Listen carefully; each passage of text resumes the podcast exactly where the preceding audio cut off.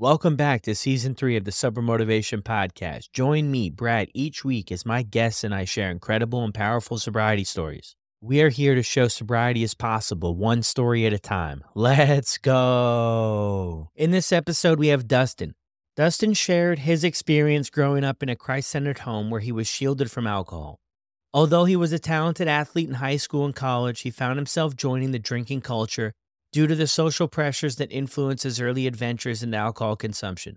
Despite getting three DUIs over a period of 11 years, and the consequences, including jail time and a strained relationship with his parents and future wife, Dustin continued to struggle with alcohol addiction. However, after his stint in rehab, a turning point in his life, Dustin became sober and started dedicating his time into writing, running, and therapy. Today, Dustin shares his story publicly and wrote a book titled looks like we're running an amateur's companion to becoming a marathoner that combines stories of running and his sober journey. This is Dustin's story on the Sober Motivation Podcast. The holiday season can be particularly challenging for those in early recovery. With increased social drinking parties and family gatherings, triggers are everywhere. SoberLink is a high tech breathalyzer device designed to keep you on track. Devices are remote, so you can take it with you on the go, and scheduled tests mean there are no surprises. During each test, SoberLink's facial recognition technology verifies your identity, ensuring the correct person is testing. Your test results are then sent instantly to contacts you've chosen, helping you rebuild trust and stay committed to your sobriety throughout the busy season.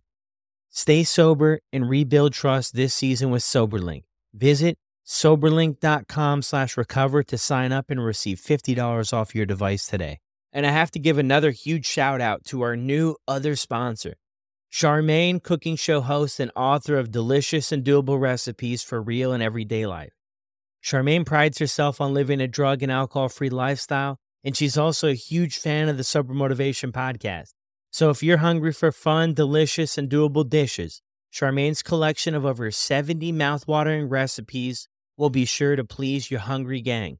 Pumpkin muffins with coconut crumble toppings, lemon walnut tuna melts, cranberry turkey burgers with sweet horseradish mayo, and grilled chocolate sandwiches are just a few of the fabulous and flavorful dishes you will enjoy preparing and devouring with ease. Check out Charmaine's cookbook today. I'll drop the link in the show notes below to the Amazon listing.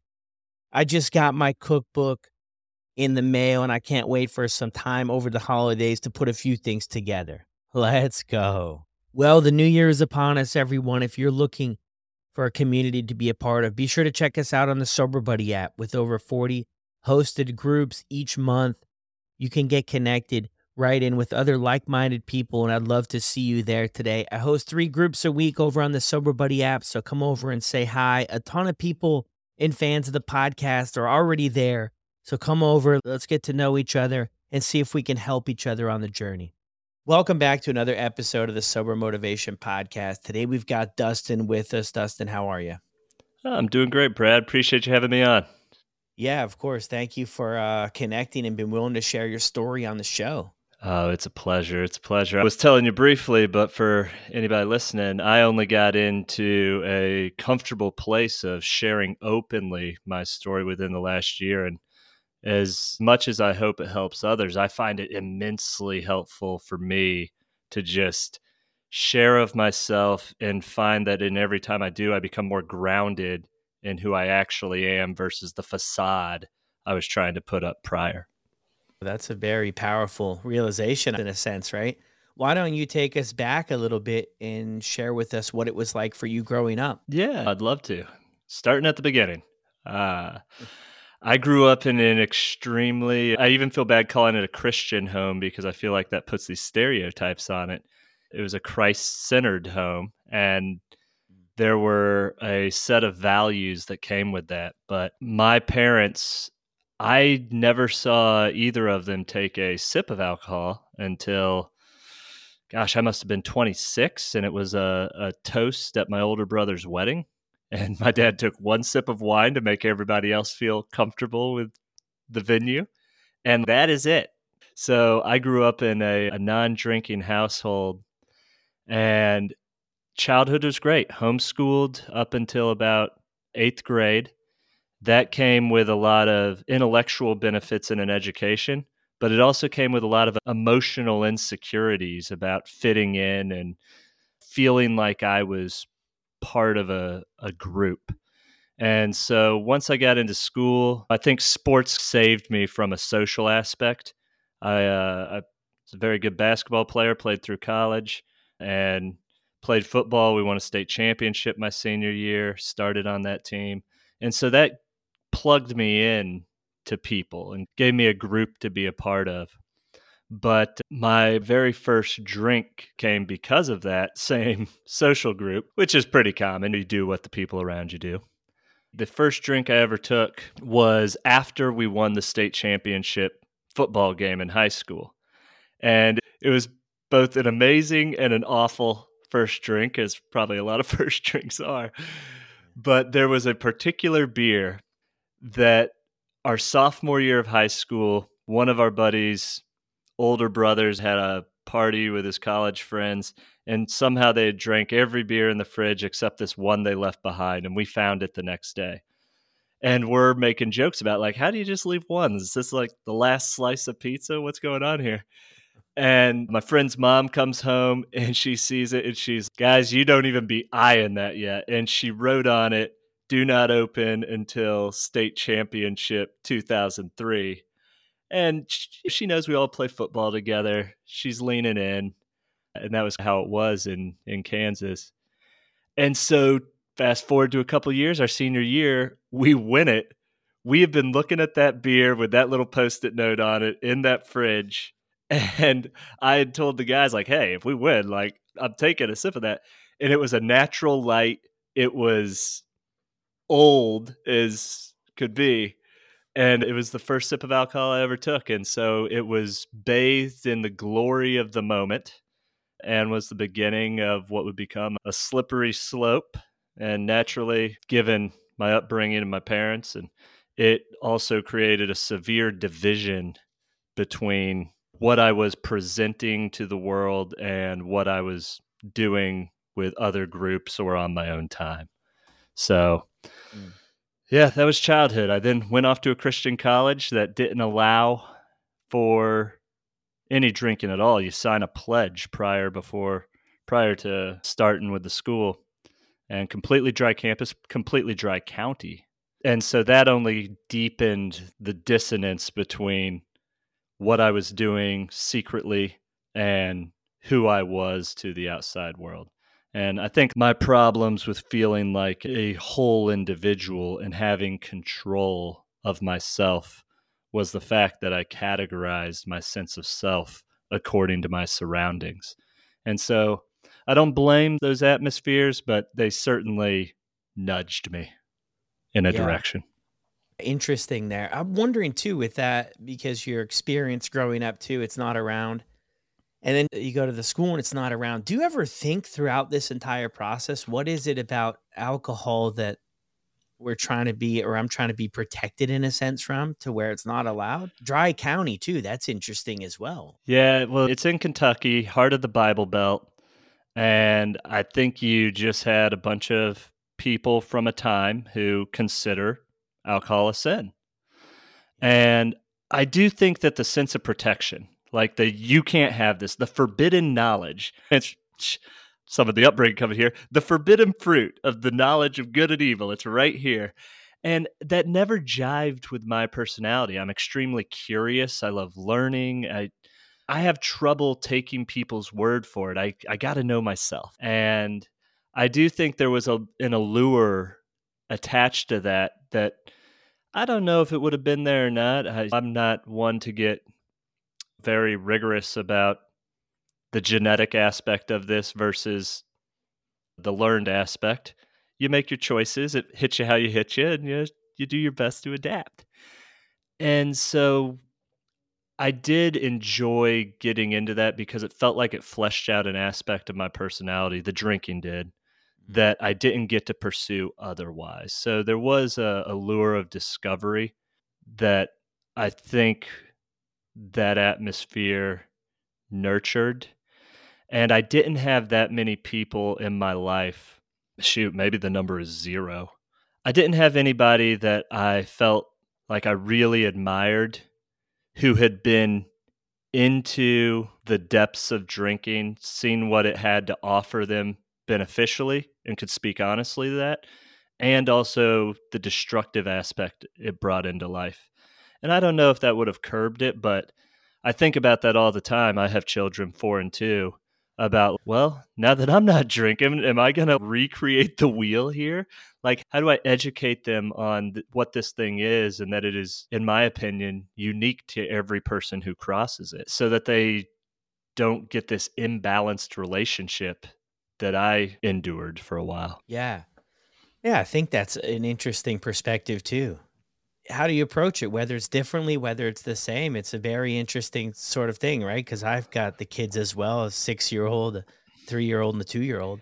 And yeah, you got we'll, any tips? I, I haven't gotten there yet with them, with them yet, but I'm sure that we'll cross that bridge one day, and I'm sure it's probably going to pose challenges. That's what I'm thinking, right? Because mm-hmm. when I mm-hmm. was a teenager, if they're anything like me, even close, I had it all figured out, and I knew what was best around every turn, and I really struggled with taking direction from more senior people in a sense than me. So I'm not projecting that to be their entire issue, but I, all teenagers are going to have some sort of curiosity, right? And I don't know if it's something we entirely want to take away. I think that's sort of about life is figuring it out, but that's an entirely different thing, Dustin.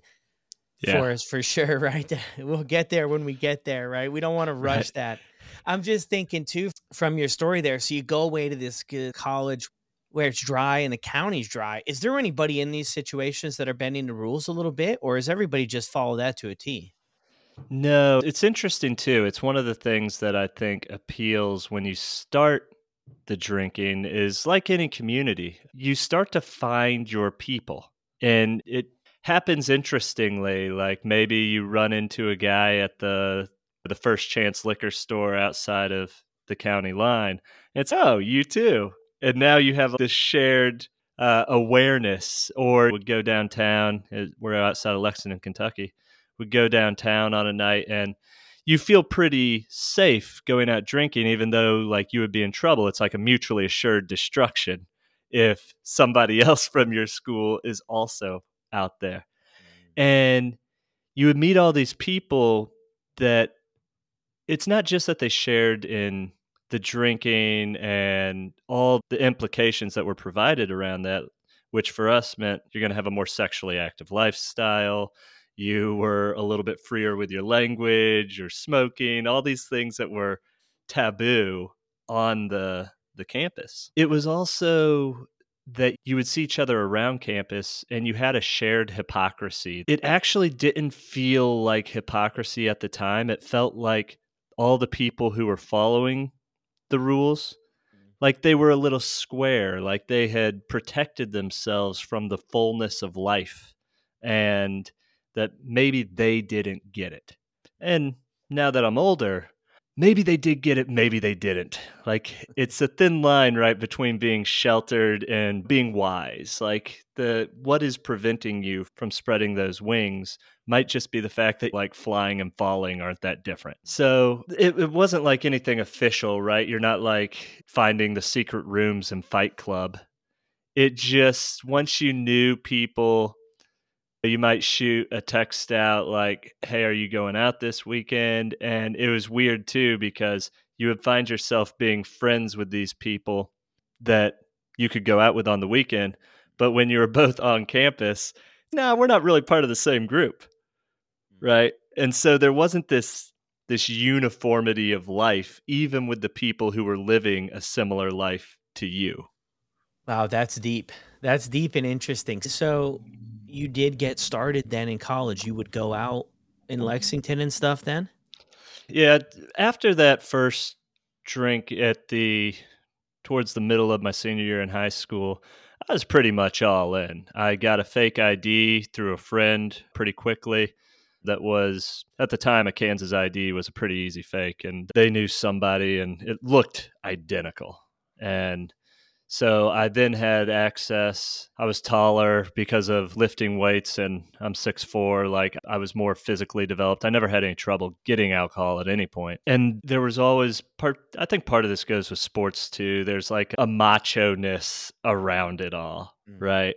Mm-hmm. As silly as I know it is now, it seemed like the realest thing in the world to be somebody who could drink hard, chase girls, still show up and play great in the games and to just be able to handle everything mm. and not let anything be like well nothing is scary to me nothing seems risky and so i think that uh, playing sports in college maybe maybe it doesn't make a difference maybe it does but again i found myself with a group of people who had a similar bent to the activities. And I wasn't going to be a person who skipped out on the party or the social hang up because I wasn't going to engage. And it's almost just a stroke of luck for me that it was only alcohol, that like being in that portion with those guys, like that's all that we were doing. Because I'm 100% certain if one of my friends had come along and they were offering like harder stuff, I wouldn't have flinched. It's not like I wanted to run towards those like harder drugs or or different drugs. I that's a side pet peeve. Like alcohol is an extremely hard drug. It's just thought of differently.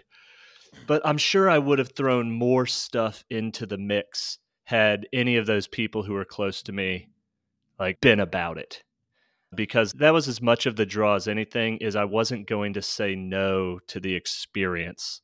And then as far as like when was I addicted and when did it have its hooks in me? Mm. Maybe from the very beginning, but I don't know. That maybe once like I saw the consequences, I picked up my first DUI in college.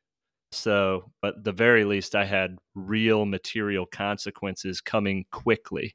And yet those didn't turn me away either. It, it turned into like lifestyle management. So yeah, it's that's when it that's when it began. And similarly to the i don't really need to splice whether it's like a disease and it's a genetic thing. Like to me all that is unhelpful. It started happening then. I know how i responded to it. And whatever maybe this helps some people who are battling with how to categorize this thing in their own mind. But independent of what research says about how we should categorize alcoholism, I have all the evidence I need in just my personal experience. Because for me, it's this way 100% of the time is that I let it go too far and I lose control and I make decisions that make me ashamed of myself that then I have to reverse engineer into guilt, into something I can work on, into a better version of myself. And that is a massive amount of internal and external work that I would rather just avoid if at all mm-hmm. possible. Yeah. No, I like the way you put that. Yeah, it's how it, it ultimately is how it's affecting us, right? How is it affecting yeah. our life and per, is it preventing us because I've had a lot of people on the show and you've listened, and some people are going to identify with being an alcoholic and they embrace that term and it helps them. A lot of people share that it, it helps them stay connected to how it was and how it could be again. And then other people, they'll share terms of sober or share terms of alcohol free or share different terms and connected mm-hmm. in different ways in conversations they're having with people. But it's so important that it ultimately comes back to that. Like the way you explained it was just incredible there of things get out of hand and then you end up in a spot where we commit to ourselves i'm going to cut back i'm going to take tomorrow off i'm going to quit i'm going to do this and then we often find ourselves in a spot where we can't do that. We find it very difficult if not impossible to just throttle back and i'm envisioning somebody without this struggle which is for me it's really hard to wrap my head around it but without it if they go out and they have one bad night and things go sideways or not according to plan, I envision them being able to say, without any sort of massive struggle, that maybe I'm going to take some time off or maybe I'm going to do things differently and it doesn't become that cycle because you mentioned it there too is we feel bad about ourselves that shame kicks in and then now we're trying to adjust other things constantly to minimize the consequences or change this or do that and that cycle just goes around and around. So how do things look like for you after college? It's interesting too you threw that in there dustin about your first dui as well in college. What is that experience like? Because you're maybe relatively early on mm-hmm. in your journey here. Is that a wake up call at all for you temporarily or how do you respond to that? Not really. I I went through a couple weeks of well, beer only. Somebody else should drive. But part of the problem of living a bifurcated life is that if I found myself in a position where I wanted to drink, but also I need to go back to the other life where people can't know that I don't drink, I can't create a bunch of erratic behavior. Where's your car? Why'd you leave it there? It sometimes it was a girlfriend, sometimes it was a family member. So because I couldn't even own the fact that yes, I am someone who drinks and I I kept putting myself in worse and worse situations. So it was a wake up call in as much as it put my parents onto the issue because I needed their assistance financially to manage the fees and what was I going to do with the car, etc. So it got them involved and that changed some of the nature of what I was doing. Mm. I think it also was the primary thing. So I when I graduate from college, I go back home to Kansas City. I'm working there for a couple years. My parents are aware of my issues drinking they're trying to help me. Like my mom even put me on to a therapist who was coming at it from a very like theological perspective. She would find AA meetings and be like, "Hey, you should go to this." But she's also trying not to she wants it to be my choice is the thing. Hmm. And I wasn't going to make that choice. So that tension did spur me to taking a job in North Carolina and moving away which, though it didn't pay immediate results, ended up being long term what my life needed. So I moved to Carolina. Things go well here. I'm working, like the jobs are going pretty well. I'm starting to develop a good friend base. We're still going out and drinking, but now at least everybody understands who I am. There's no hiding myself anymore. And so that helps remove some of the bad behavior. Like I'm now taking taxis like mm. to and from downtown and splitting them with friends. And so I'm minimizing damage. But of course, I fly back to Kansas City. I tell my parents I'm coming in a day later than I am so I can go out that night with friends and then I don't have to explain anything. I get busted for another DUI that night because of like a time compression within three years of the college one. I end up doing nine days in jail.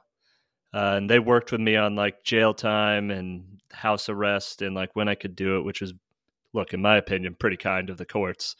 So that I could schedule that around a vacation, quote unquote. And it was in jail that I think I probably saw the bottom. I, like, it takes me a while yet before I'll completely wake up. But it was there that I saw the bottom. I'm on a bus that is shipping us from prison to the courthouse where we'll get our final sentencing. Mm-hmm. And they have us segmented. So they throw all of us like misdemeanor are in the front part of the bus. And then there's a cage. And in the back are like the violent criminals. And so we go, I, I walk up to the the courthouse from the basement a bailiff walks me into the room, and it's just me sitting where a jury box would be, like on a classical TV courtroom. And the judge sentences me, and I'm wearing like the classic black and white stripes. I'm cuffed up, and the only people in the room are my mom and dad sitting in the back row. And mm. for me, now that I'm a dad and I understand, golly, how painful would it be to be in that back row and seeing my children. I am extremely thankful for having at least someone who believed in me no matter what. I think there's an incredible place for unconditional love. And that is a really hard thing. I, I don't think my marriage is unconditional love. I think that's a partnership. It's built on terms and agreements. And maybe nobody but my parents were capable of being in an unconditional position that day. And they were. And I'm leaving. I'm feeling just the worst I've ever felt. And the bailiff, once we're in the hallway, he says, just stop here. And he goes and he gets my mom and my dad. And my mom comes running out and gives me a hug. And it's only a few seconds. But as I'm going back down towards the cell with the bailiff, he goes, Most people's parents don't show up. You should be grateful for that. And it started to, I think that was the seed of starting to realize the pain I was inflicting upon others when it was just my own problem. No, whatever, whatever. But the moment I started feeling it hurting other people, that's when it got bad. And so when I'm in Carolina and I'm living how I'm living, I'm trying to manage it better. I'm trying to have rules and I'm getting along. But it wasn't really until I met my now wife that it was like, okay, I'm strapped to somebody else who this affects. And then there were events in my life that rolled out that made me decide to take it seriously. But I would say that was, oh, I'll tell you what was the bottom that I missed. After this bailiff says this, and I'm in the, the bus on the way back to to prison, a fight breaks out behind us and they don't stop the bus they don't do anything the rule is just get back to the prison and they'll handle it there once we're stopped and they can get more people out of the bus so it doesn't turn into anarchy so the big black guy had the upper hand but then i saw the other guy he's like a rabid animal trying to pull at these cuffs and i happen to be on the back row so uh, and I'm not allowed to move from my seat. Anybody who gets out of their seat gets charged. So I see him pull his hand out from his cuff and I see it take off skin. I can see like the blood coming with him, but he gets his hand out of the cuff. And then with a free hand, it turns the whole fight on its head. And he beat the other guy, now that his hand was free, he beat him mercilessly. And it was the most brutal physical violence I have ever seen personally in my life. And we get there, they rush all of us in the front half of the bus off. They throw tear gas into the bus, and then they send some guys in like body armor and haul everyone out. And the guy who was getting beat, I'd never seen anything like it. His eye was just a gelatinous mess hanging down on his cheek that was like turned green. And uh, I'm sure he's never seeing out that eye again. And so I, I felt simultaneously two sides of the stakes in that what I consider the nadir of my my life drinking, which was the impact it had on those who loved me most and the potential danger I was putting myself in. So I met my wife maybe a year after that and we got engaged we had several breakups and fights because both of us were drinking, but we sensed something in each other.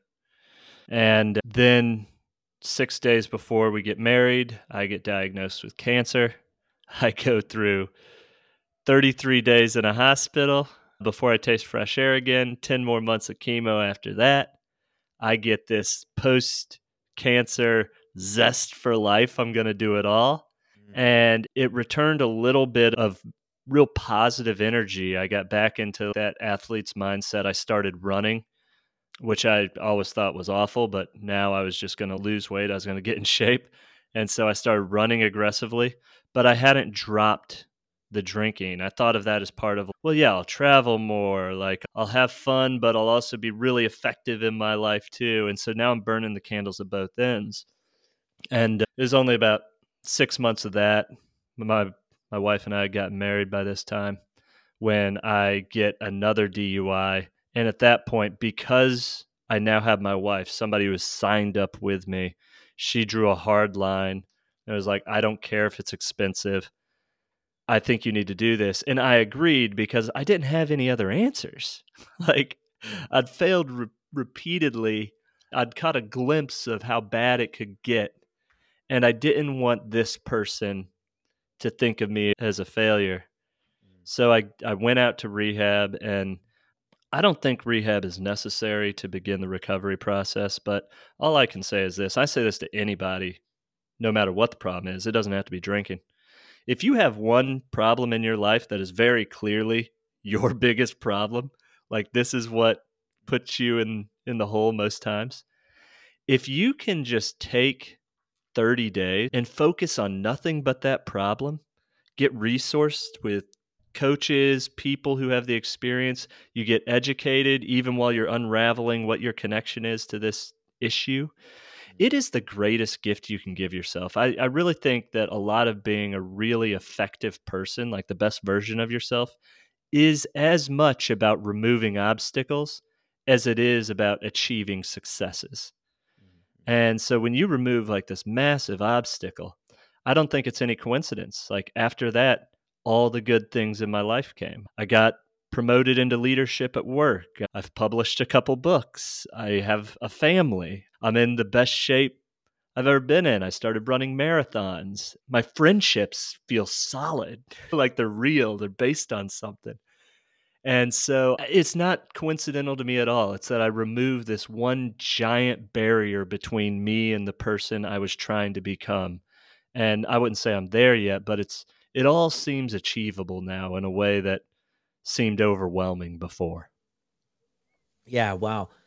Powerful. Thank you for sharing all of that. It, was the third DUI you got was that in Raleigh or were you back in in Kansas City for that one? Third DUI happened in Raleigh. So yeah. they I got tagged everywhere I've ever lived.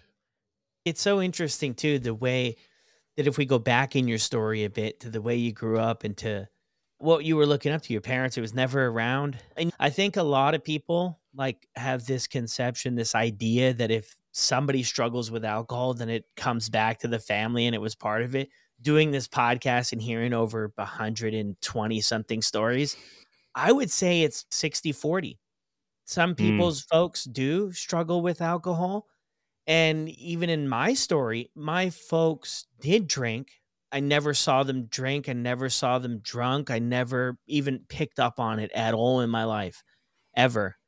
So it's such a, it's just an interesting component that it can go both ways and we can still struggle with this down the road. So that third one, you had your wife that drew the line in the sand, which was incredible and hard to do, I think, for somebody. But I also loved your story about the courtroom too because I've got a little similar story. After I did nine months in jail, actually, right there in Raleigh, I was in jail for nine months, and I had this court date after nine months. Dude, yeah, nine thought, months is no joke. That is a long time. Yeah, so it was a lot downtown. Well, it wasn't all downtown. It was some of it was downtown, and some of it was they have other uh, satellite jails. I couldn't. I can't okay. even remember where the other one was, but yeah, it was a lot. But at the end of it, there, when I finally went to court, it's interesting how we think, and this might not be your story at all with it, but it's interesting how we think we've got these relationships that are solid in our life and people that are going to support us no matter what, and people that are going to show up for us no matter what. But what I figured out when the rubber hit the road like you mentioned there, my folks were the only people left. When I went into that courtroom after nine months of being in jail, and everybody was so excited for this to be a resolution and to reconnect, to reunite through letters and video calls and whatever, I walk into that courtroom and it's my mom and it's my brother. Mm. Mm. And it, it just really, in that at that point in time, it just really hit me too a lot what you said, but also to the fact of none of those relationships that I had, not that they didn't matter, but it was just built on sand. And mm-hmm. I expected and thought people would show up, and people probably thought and expected me to show up, and I wasn't capable of doing that in my life. And I thought I was. And what I realized looking back is that what we had in common was just this desire to escape reality. And that's really mm-hmm. all we had. We wouldn't be able to share a coffee together it would be the most awkward, uncomfortable thing in the entire world. We we were wouldn't have been able to get to a place like that. And I think just looking back and now I'm just really grateful to realize that. And it's not to say any relationships that I was in that they were bad people or I was a bad person. It's that we just got sucked into this easy way to build relationships. And then you hear a lot of people when they get sober, it's I'm really struggling to meet people, to find people. And I'm like, hey, people, this is how it's supposed to be because this is real. Like meeting new people and doing all that stuff is uncomfortable and can be in building genuine connections. So that really just made me think about that whole thing. How old were you? Like just a, a little bit of a timeline, a general timeline yeah. of when that third one came along and when you decide to make this leap of faith in a sense to go to rehab.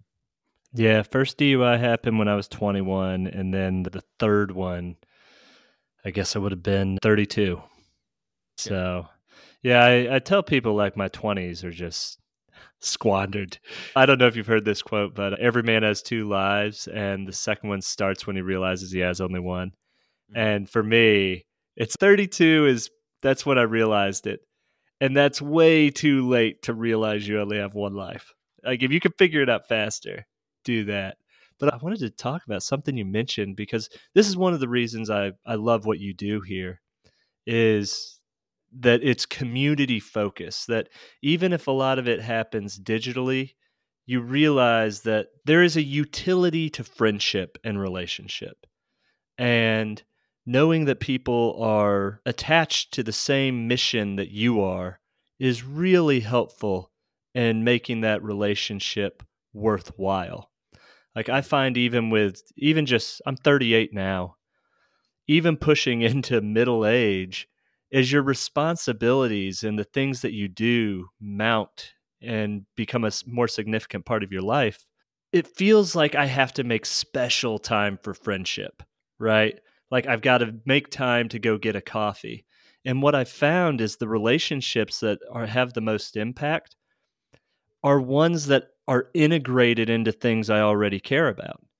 I I have a friend, I've known him since college. He's it's one of the reasons I'm out here. And for a while, me not drinking put our lives at odds. Mm. And we just spent less time around each other. We didn't have some of the the things to rally around. And it's been over the last year where he's been doing less of that in his life and we find ourselves like now we're working out together, we're leading a men's group together. And it's like we can spend all this time together now because our lives are aligned by the utility, like where we're trying to go, what we're trying to build. Mm-hmm. And so I think a lot of those things that we felt were great relationships that we were building while we were drinking were actually just excuses to keep drinking. And the great relationships happen once you are fully yourself and chasing things that matter to you rather than avoiding your confrontation with the world. And part of the reason I I am now proactive about finding ways to talk about my story and share my story. Yeah, sure, there's a little bit of book promotion, right? I'm trying to get that word out there in the world. But a lot of it is I feel so much more grounded in where I'm going and what I'm building when I can tell people the honest truth of who I am. And I find that the relationships that I attract become ones that are like minded. Like when you share who you really are with people, the people who want to be part of that person will respond to that story mm-hmm. and they'll find you and you can react in turn. And I was not doing that from 21 to 32. I consider it one of the greatest strokes of luck in my life that my wife ended up being the person she is because we both found each other in like a schism of our real selves and we've mutually grown back and i think it's amazing that whatever we were going through at that time that we were able to see the real person inside of there and now things are amazing i mentioned we were fighting a lot and we had breakups mm-hmm. man i've got the most peaceful relationship on earth like the chemistry is outstanding and we never fight. Like we'll have disagreements, but we have skills. We talk through it. And it's crazy to think about the knockdown dragouts that used to happen. It seems like completely different people. So I just say all that to hopefully encourage anybody who's in the nexus point about the social cost of leaving drinking. That, like anything, I had a basketball coach who was trying to fix our jump shots. he said, It's going to get worse before it gets better, but then it gets a lot better. Mm. And man, it's as true with your social circle as it is with trying to increase your three point percentage. It gets worse, but then it gets a whole lot better. Yeah, that's so true. Yeah, yeah, 110%. It gets better with time and you just have to learn a, a new way of doing things. And then when you hit that stride, it makes a lot of sense. And like you mentioned there too, you start to attract people that are on the same mission or headed in the same direction and bring those people into your life. And that's really just going to improve things all around. Oh, yeah. So after this rehab, where do you go from there? So the crazy thing about rehab, uh, me and my wife have been trying to have children. The day she picks me up from rehab, I had thought she had miscarried. Um, she had called me like five days before getting me to tell me she had miscarried because she thought she had. And the day she picks me up, I get in the car and she shows me the sonogram strip. And it's the very first time I've ever seen my son. And if you can't take that as a sign about it is time to be a man, like this is it, this is the moment. Like you're going to respond to this. You've just walked out of rehab. Can you hold it together or not? And within two weeks of that time, I signed up for the Chicago Marathon. Hey, look, I, I had six months of running under my belt at that time. But in rehab, I'd been, they'd, after the first week, they let me get up and run on the beach. And so I've been running every morning to have a personal time and something beyond just the work. And so I'd come to this idea that it would fill this anxiety void. Like it gave me something to drive towards. Mm-hmm. And because of sports, I always believe that like the body is a really excellent educator on the rest of your needs. I think people forget that your mind is part of the body, not the other way around. And the research inside of rehab that covered some of this, I knew that if I got a better handle on my fitness, it would help my anxiety levels. And so I was like, this is all good. This is all good. I'll run a marathon. I didn't have much more of logic behind it. And to me, it seemed impossible. The idea of running 26.2 miles seemed unachievable based upon my experience of running. But I just started running a little bit further every day. I had no plan, I had no education. And so my wife is getting more and more pregnant. I'm building and running. I have put the the marathon further out so she actually has our son, and it's a couple months later. Mm-hmm. And I finished the Chicago Marathon much slower than the goal I had charted. But I knew as soon as I finished that, and I'd set my goals like 100 hours of group therapy or AA for that year, and I was going three times a week. I had tried to focus on just three things like writing, running, and therapy. And in between, I'll do work and hang out with my wife. And so I hit those goals. And the moment I crossed that finish line at Chicago Marathon, before they even got the medal around my neck, I'm texting my wife, totally worth it. Because I could feel it. Like the fact that I had done something super difficult that seemed impossible while maintaining my routines for sobriety. It felt like in that moment that I understand it now. If I can just be consistent, like all the saying like one day at a time, that's all it is. It's one run at a time. It's sober mm. for today. And over time, it stacks up that you have this mountain of evidence that I don't know that it's that useful to anybody, but it means everything to me that I can look at that evidence and say, I have what it takes to be the captain of my own ship. I'm the one in control here. And once I had that, like there have been slip ups, but I, I, would say on average it's like once a year up until these last couple years. And you might have two nights in a month and then not drink for 18 months, right? But like on average, it would just, it would catch. And now it's like a really strong thing. Once I built up enough evidence, I realized what it did for me was it created self esteem because I knew that I would do what I said I would do. That hypocrisy that I built when I was being one person over here mm-hmm. and the person who drank over here, I had enough time eroding that so that I was the same person all the time. And once I felt that, that's when I got really comfortable sharing with anybody at work, anybody I meet that, yeah, these things happened to me. I got mm-hmm. these DUIs. I had this addiction. Probably still have it if we're being honest. But it allowed me to make myself the main person who would be disappointed if I let me down instead of and I needed some other people and the pain inflicted upon them to help me get there. But once I was the person who cared the most about my sobriety, it got a lot easier. No, I love that too. And a lot of people too will share that they got started because of other people in a sense. And then there's yeah. some people that are like, oh, you can't do that. I think it's a great way to start because some people will share too is that they might not have had that love, care, and concern for themselves to really do anything for themselves or to push.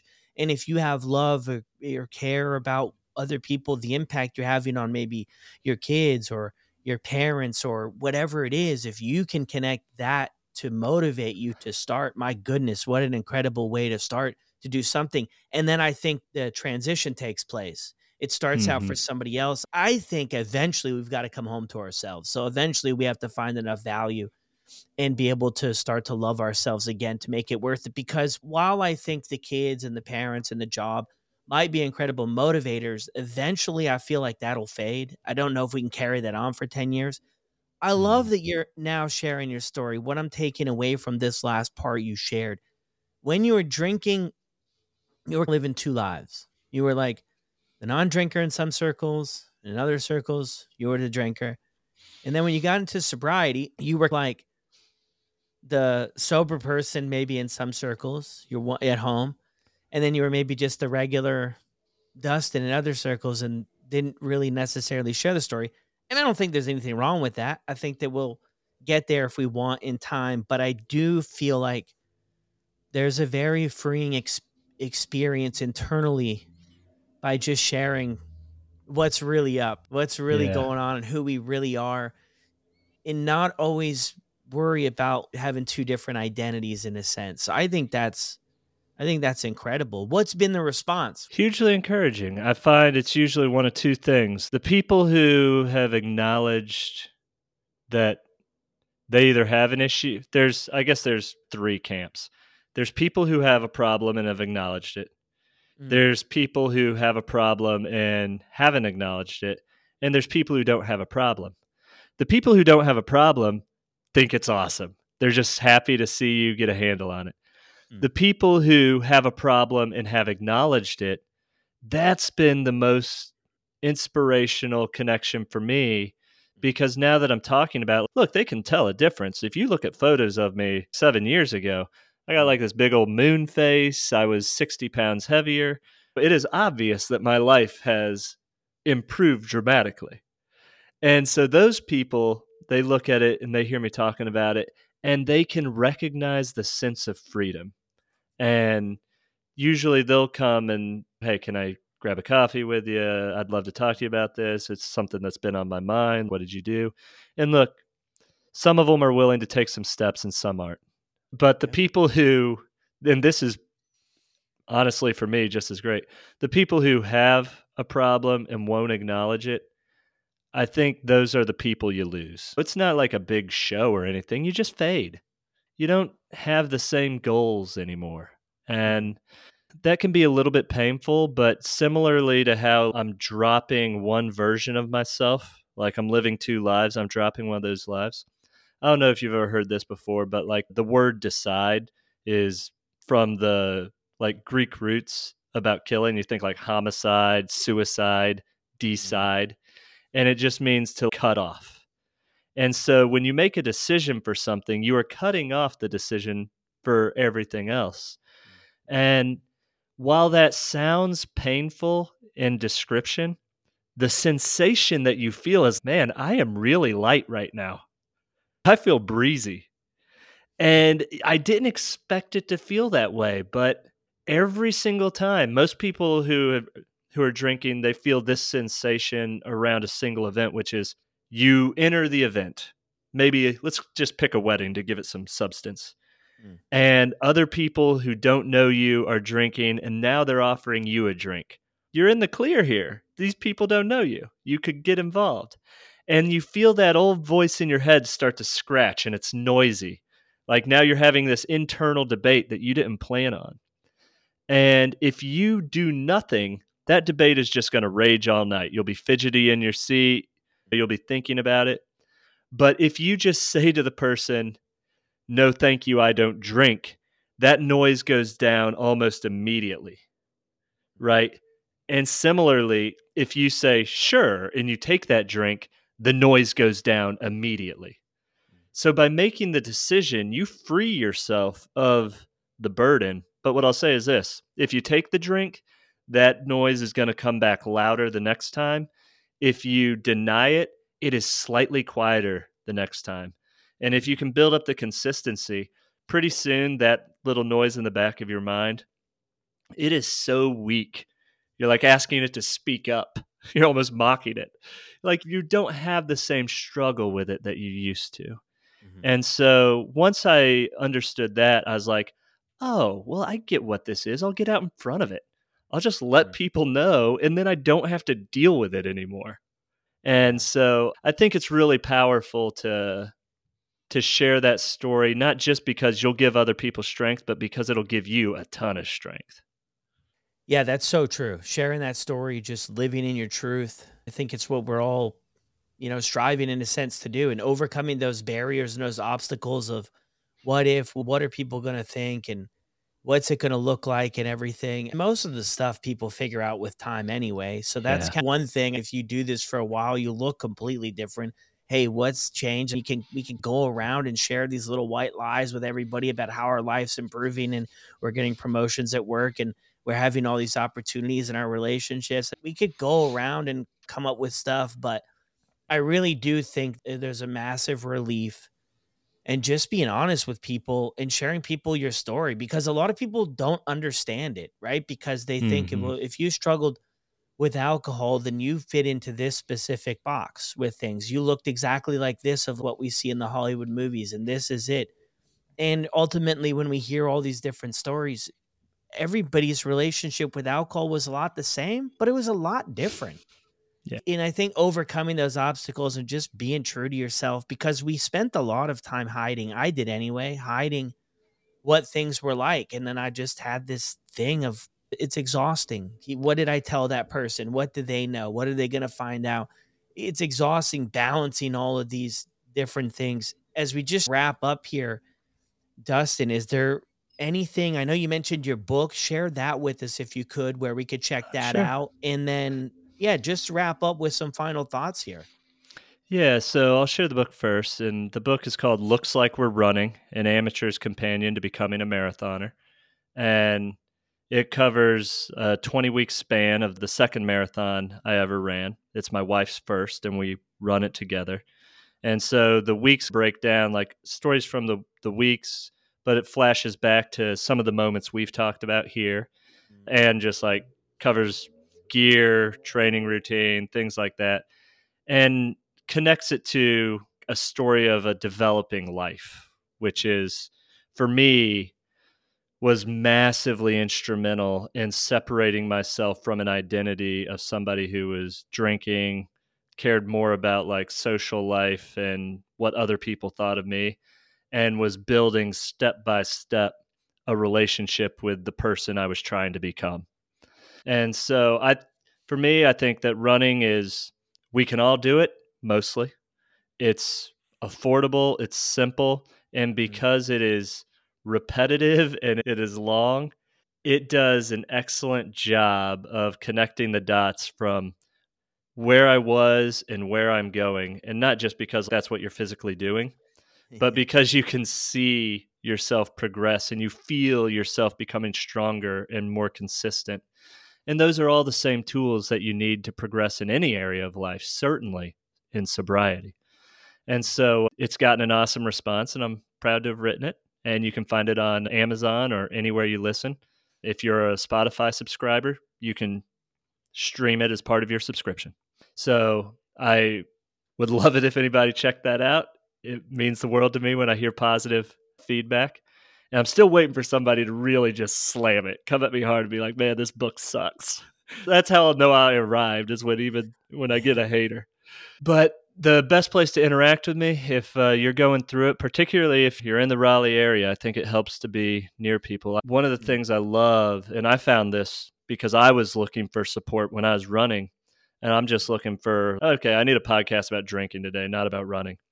And you're right, just listening to these stories makes people feel more committed because they realize there's people like them. Mm-hmm. But I am a believer in the 12th step and if somebody reaches out to you and they're having an issue, like it is not just a duty, but an honor to try to engage and share with that person what I know about how they can progress. So at Dustin Riedesel is my Instagram. That's usually the way I do anything on social media, and it's the best place to to get me.